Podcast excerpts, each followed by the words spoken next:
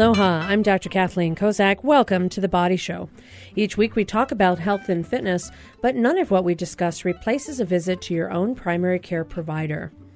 Today we're talking part two of our series on dementia, and we're going to be talking about Alzheimer's dementia and what this means for those people who are diagnosed and for their loved ones. Because there's certainly a sense that if someone can't remember who you are, you may not want to interact with them very much, or you might get frustrated, and family members often don't necessarily know what to do as their loved ones progress on with the diagnosis. But today we're going to talk to an expert. David Troxel is here. He has a master's in public health and he has written a book, A Dignified Life The Best Friend's Approach to Alzheimer's Care. And his mantra is that you should try and be the best friend of the person who has Alzheimer's. And, and definitely the brain loves company. So allowing someone to live in isolation without that interactivity is definitely not in their best interest long term. There's a lot of frustration with the lack of available treatments for people who have been diagnosed with Alzheimer's. And it's certainly not for a lack of trying. There's a lot of medicines that have been researched and have not really made it to market. But until we find better ways to address this medical concern, we have to deal with what we've got. And there's a lot of great opportunities that each one of us has to help with those who may have some memory challenges. So thank you for joining me today on the show. It's great to be here in Hawaii. And you're coming all the way from the mainland. You're here, you were here for a conference that was going on with the Alzheimer's Association. And part of your mission is to educate people about some of the myths of Alzheimer's. So tell me a little bit about what some of those falsehoods might be. Well, I think I think the number one falsehood for me is that somehow that once the diagnosis of Alzheimer's or other dementia has been given, that uh, that there's nobody left, that that there's no one left, that you shouldn't give them good quality care.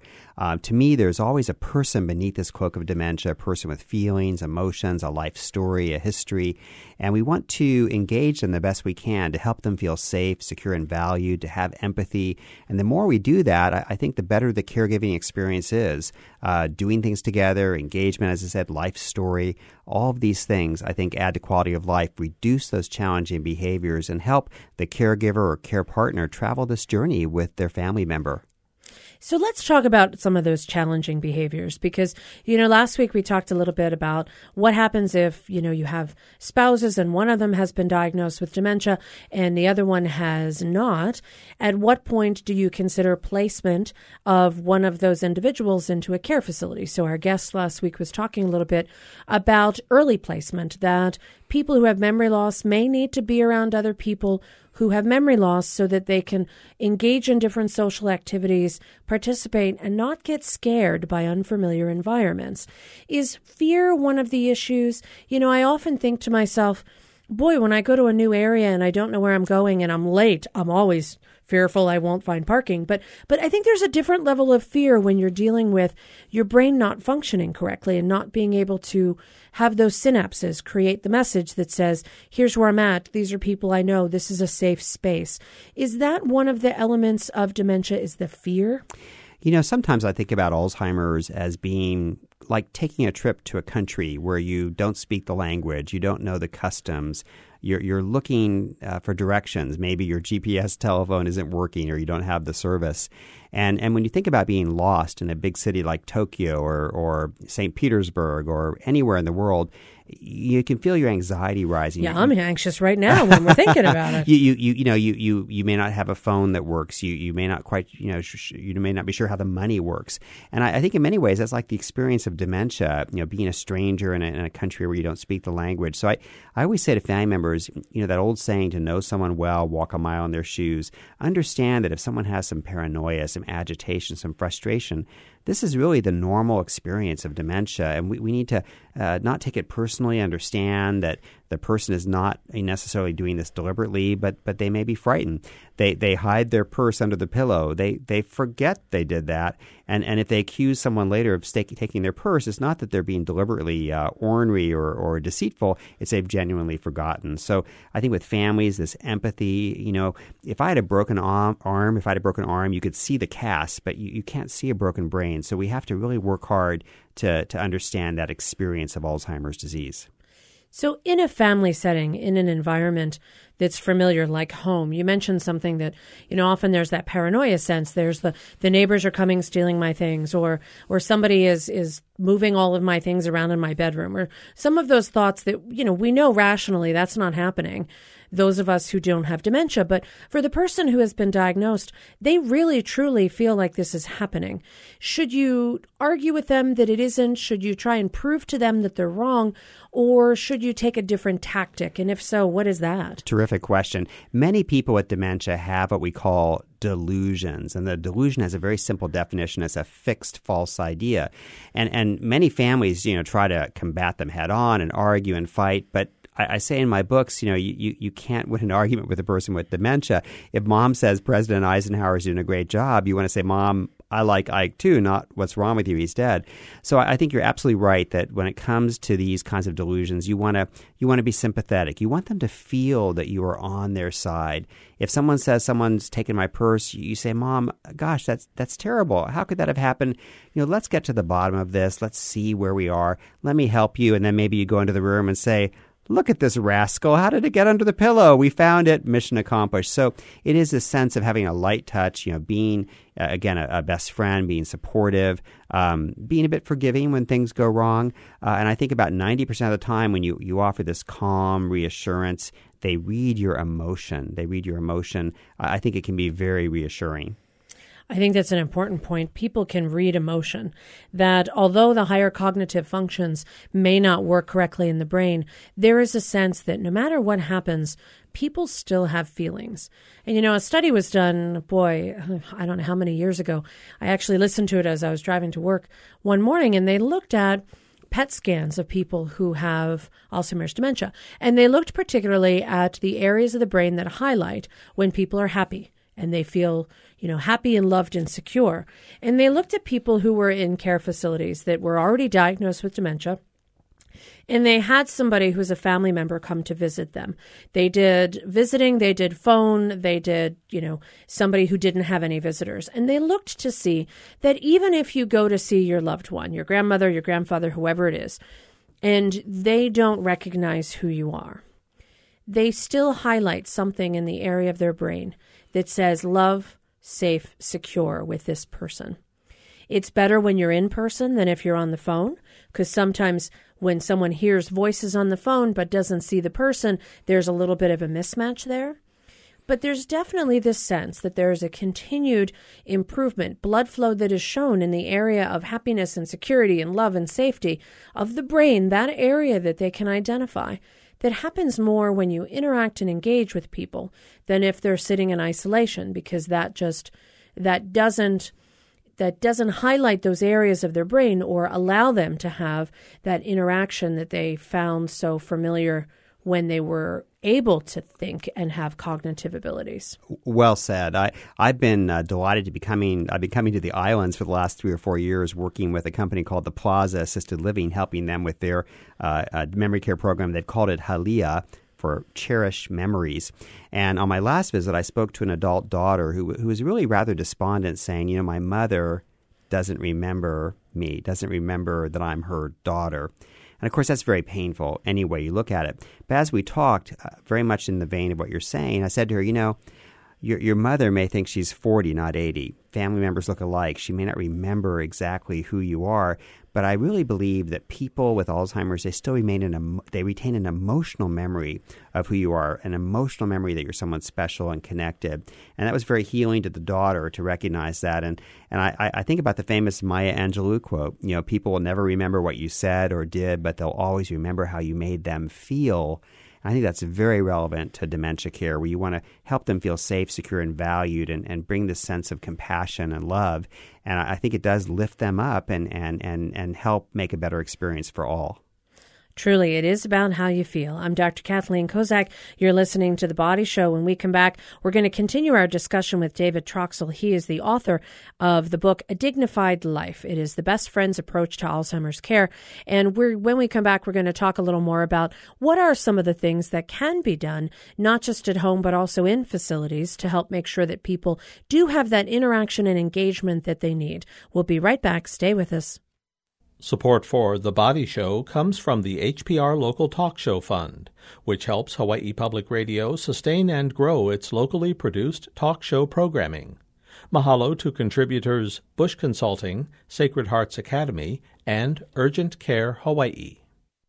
Welcome back to the Body Show. I'm Dr. Kathleen Kozak, and we're talking today about Alzheimer's dementia and about what happens when your loved one no longer has the ability to take care of themselves or to manage what's going on in their lives, and they're having issues with memory and they're even just their own activities of daily living. Now, I'm here with David Troxel. He is an expert in dealing with and consulting for locations or, or facilities that want to help with trying to develop a program for Alzheimer's patients that is interactive and engaging and meets the needs of the facilities and also of the loved ones and the people with the diagnosis. Now, right before the break, we were talking about dealing with wanting to still come to interact with your loved one because it's how you make them feel. And, you know, that in and of itself is healing in its own way. Now, one of the things that you're here to do is help with people who are looking at different facilities. What should you look for in memory care? So, first, what would be the sign that someone would have to put their loved one into a memory care facility? If, you know, grandma can't stay home anymore, she has some issues with her memory, at what point do you know it's time to put her in a facility versus keep her at home? I think there are a couple of you know really um, very black and white things. Number one is if the person is uh, unsafe at home. Uh, recently, I've talked to families where mother's living by herself and she's playing the bogus Canadian lottery or being financially exploited by neighbors or even other family members. So sometimes you have to move someone to a secure neighborhood to protect them even from, from abusers. Uh, also, the issue of safety. Are they leaving the stove on, um, you know, running over the bathtub? Are they wandering off at 2 in the morning to go to Walmart? Um, potentially very unsafe. So I think that's a very, very key area. A second piece, I think, is socialization. Uh, unless you have a very lively family situation, a very lively in home caregiver, uh, as you said earlier, the brain loves company. Socialization is so important for people with dementia. When they move into a lively assisted living community with rich activities and, and caring staff, uh, it's almost like a, a party, a, a, social event. It, it, evokes those old social graces. Um, they feel like they have friends. I think that socialization is very powerful in reducing depression, which we know is, is, is really a fellow traveler with Alzheimer's and dementia. Reducing depression, increasing happiness, keeping them physically strong, exercising, all of these things I think contribute to a better quality of life. And you can do them in an assisted living memory care neighborhood in a way that can be hard to do at home. So, what's the difference between most locations that have assisted living and then a memory care unit? Are there certain elements that need to be present for a location to be considered memory care? Sure. Classically, I think number one is better training. You know, you want to have a staff and team that um, are, are well trained to understand behavior and engagement. For example, uh, w- working with a staff here in Hawaii, one of the things I always say is try three times to turn a no into a yes. You know, people with dementia often say no. So you say, Mom, would you like to go to the garden? Oh, I don't think so. Well, your favorite color is red. The red roses are out. Oh, really? Yes. And you know, mother, you're a you're a certified you know uh, expert gardener.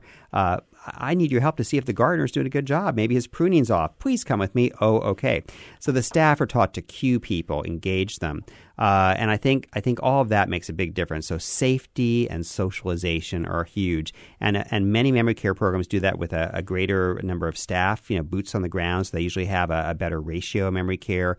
They have memory care activities uh, designed to you know again um, um, support good cognitive health. Uh, and, and in general, uh, a key element that I write about in my books is life story work. Uh, if I'm living in independent living or assisted living and I don't have dementia, I can tell you that I like hot sauce on my food. If you live in memory care, you know, you have Alzheimer's, you may not be able to, but the staff in my dream world will know a hundred things about every resident. So they'll know that someone moved here from New Orleans, Louisiana. They love hot and hot and spicy Tabasco sauce. They'll offer that to them and help them feel connected to their past traditions. So, really, there's a lot of investigation that can be done in the background to find out from family members how does our loved one like their food prepared, or Did they play a musical instrument? Was there a particular era of music they enjoyed? There's something special about some of the musical abilities and artistic behaviors of people that if they do develop a problem with their memory and dementia, they still retain some of those attributes. You know, there's always YouTube videos where somebody who doesn't remember anything suddenly sits down at a piano and plays, you know, amazing music that you never knew they could play, and they don't remember that they used to be a famous jazz pianist or something the like. But then they get put in the right environment and they just go right along with it. Music and song lyrics actually live in a different part of the brain than words and language, and it's just it's just incredible. My my mother Dorothy passed away with Alzheimer's in 2009, and I would take her for drives in my car. I'd put on the satellite radio of the 40s channel, and she would know all these old songs. So music's very therapeutic. And when I work with staff members, sometimes I'll say, "Hey." Uh, someone won't get in the shower, well, put on Louis Armstrong and the CD player and start singing. You know, I, I think to myself, what a wonderful world. And the mood changes. You might be able to dance your way right into the shower. So, some little tricks and tips. Yes. Meet them where they're at. And you mentioned a good point, which is in your perfect world, you'd have 100 attributes that you know. And in fact, some of the loved ones may know about those attributes and be able to help provide that education for the staff so that they can understand what this particular individual might have enjoyed, might have wanted, or what made them feel more comfortable and fulfilled. Excellent point. And one thing I always advise family members, because I'm sure you have many families listening to the show, is that, you know, if someone's coming in to care for your family member, if they have to go to the hospital for some reason, even just do a little top 10 card. You know, my, my dad likes to be called the captain. He he likes his coffee black and bitter. He once built a wooden sailboat. He he loves chocolate. He follows the San Francisco 49ers and, and, and that way the staff even in an ER room can, can, can kind of get it right and make those connections. My my late mother was Canadian. She loved Earl Grey tea with milk. And let me tell you about 95% of the time when the staff offered that to her when she was in memory care, uh, it, it, it calmed her. She felt connected. She felt known and and it was amazing how even that little fact could make a huge difference.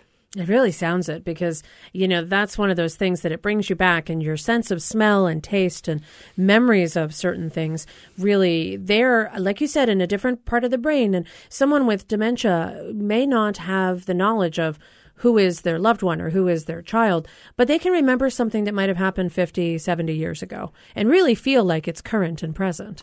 Absolutely, and and and one of my philosophies is you know kind of when you when you have a, a loss, try to turn it into something positive. So it is a loss that someone forgets what happened in the last year or two. But the fact that they can remember their childhood, their grandparents, those older memories, at least for a period of time, uh, I learned a lot about my mother and father that I didn't know. Now, I'm not sure all of it was completely true, but you just kind of get in their reality. But I, I asked my mother once, uh, Mom, you know, I don't think I've ever asked you, why did you marry dad? And my mother said, well, darling, in her English accent, he was a very good dancer. so I thought, well, maybe that's the reason. I'm not sure. But, you know, we could reminisce about, about those things and learn a lot about our family members' histories. And honestly, it seems like some of these tips could also take place before someone is even in a facility. That if you happen to have a loved one that you help take care of, or if you have a sibling who is taking care of mom or dad, you know some history. You could also provide some of that backstory and even just do some of that question and engaging to that individual so that they feel more involved. Now, you've said earlier the brain loves company and people do better when they're when they're interacting and when they're engaging what sort of activities are best for people who have dementia? I could imagine, you know, we're not playing the memory game here. So we've got to think of what sort of things would people do well with. Sure.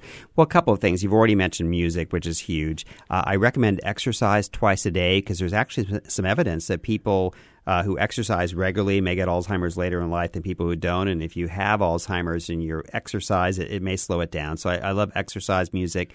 I think being in nature, here we are in Hawaii. I mean, being outside, uh, you get the natural vitamin D. It's sensory, it's spiritual. I think all of that is very positive. Uh, with my own mother, uh, one of the things I, I, I've often said to even family members is you know, a, a uh, an assisted living community like you know me having spent time at the Plaza this week, uh, they have a very formal calendar. But in a good place, people do a lot of informal things. Uh, they ask opinion. You know, do you like this? Uh, should I should I have my aloha shirt uh, tucked in or tucked out? You know, um, they give compliments. You know, Dorothy, you look so beautiful today in that beautiful pink sweater. Uh, they they take short walks. These little thirty second activities are very engaging. But a couple specific tips for family members. Um, you know, you know, just have some fun. I used to keep wrapping paper in my mother's room. I'd bring in something and say, "My secretary has her birthday coming up. Would you help me wrap it?" And my mother would, you know, hold the paper, the ribbons, and we'd pick the ribbons, arranging flowers together. You know, cutting out recipes out of cookbooks, uh, doing certain projects. Um, a number of staff I know who love dogs, uh, they make dog biscuits in memory care and donate them to local animal shelter people with dementia still have a need to be needed, a need to be purposeful. So we try to go a bit beyond bingo, honestly, in today's world. Uh, have conversations on the internet. Um, maybe there's somebody here in Honolulu who was actually born in Paris, France, or loved you know French things. We can we can go look at the Mona Lisa on the internet and, and read about Leonardo da Vinci. I love teaching classes, and this is something we often do in, in great memory care programs, and talking about interesting subjects. And even if an hour later they've forgotten that we've ever talked about Leonardo da Vinci, in the moment they enjoy that experience of learning. And I think I think great dementia care is about putting together these moments.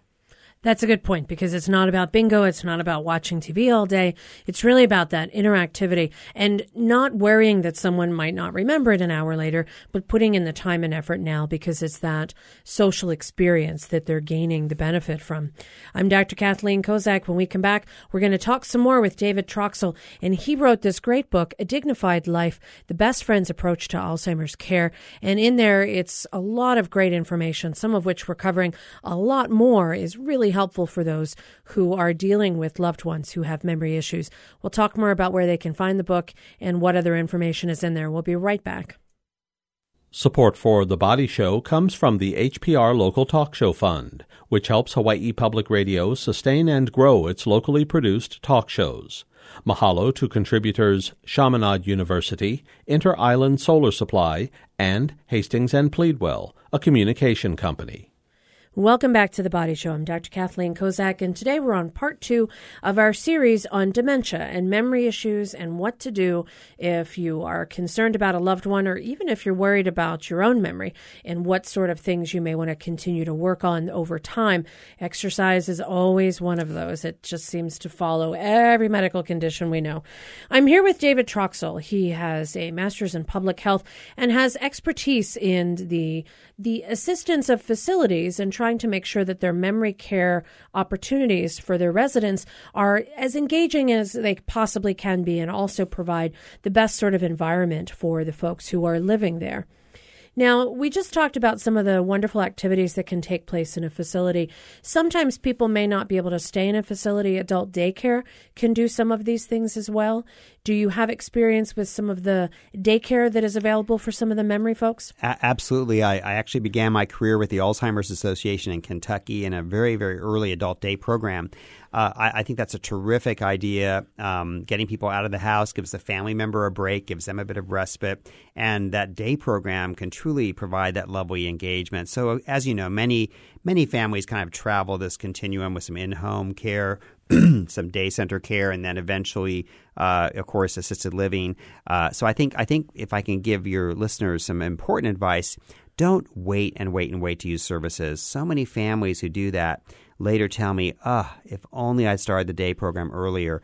Why did I wait so long to find a memory care neighborhood to engage my family member? It's really working so well. So plan ahead. You know, Alzheimer's, these other dementias, they're they're typically kind of like a slow, lazy river. You know, they're they're not they're not going to you're not going to go through this in one or two years. It could be six, seven, eight, ten years. So you want to get ahead of this and and utilize services and make some make some plans. When we talk about planning, one of the things that comes up is sort of that whole concept of advanced care planning. And at what point does somebody hit the situation where they really cannot be in charge of their own affairs financially or their own health matters? And I would imagine when you have a diagnosis of Alzheimer's dementia in the early stages, you may still be able to manage some of your own activities. You might be able to manage your finances. You might even be able to understand your medical condition and make decisions for the future. At what point are those things no longer possible? Well, you make a very good point. And of course, years ago, when I started out in this field, you rarely met somebody with Alzheimer's disease who still could make all those decisions. I think today, though, people are being diagnosed so much earlier. So I absolutely want people to live as independently as they can, to have a say in their affairs. And so I, I actually get phone calls from people with Alzheimer's. When I'm at conferences, there are people in the front row who've been diagnosed with Alzheimer's who are there to learn more.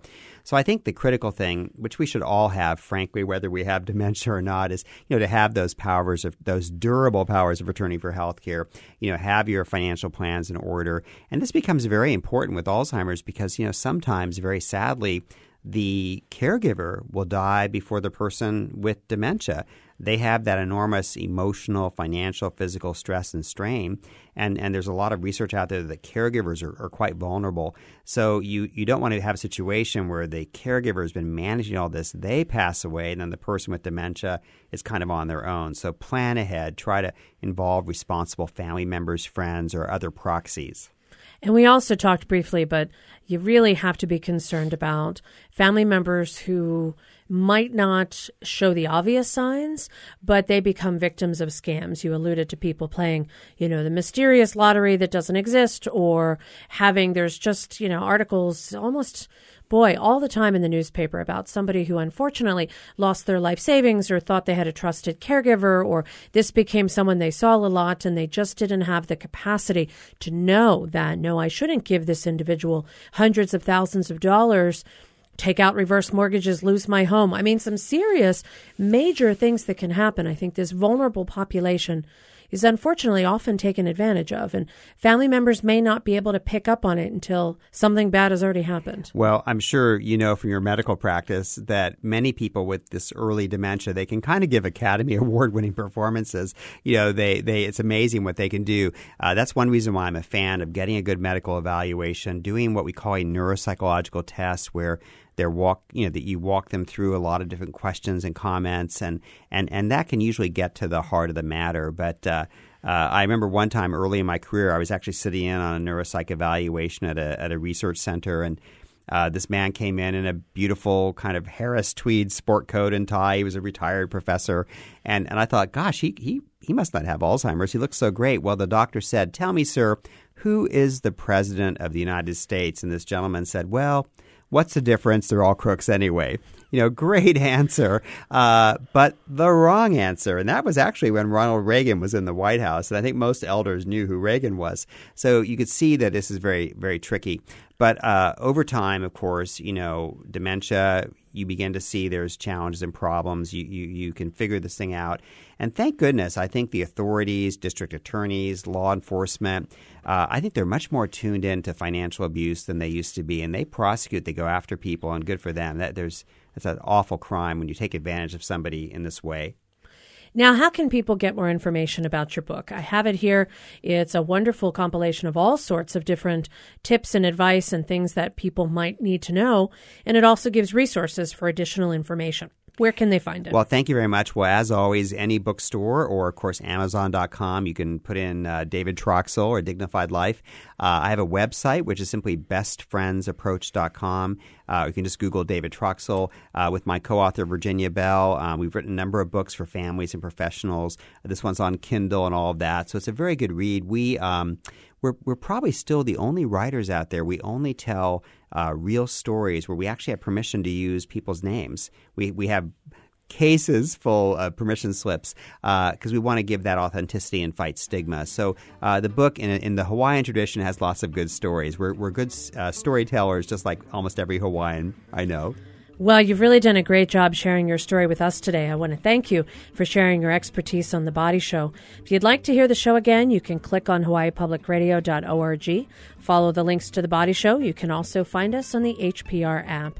Our engineer is David Chong. I'm Dr. Kathleen Kozak. We'll see you each and every Monday right here on The Body Show.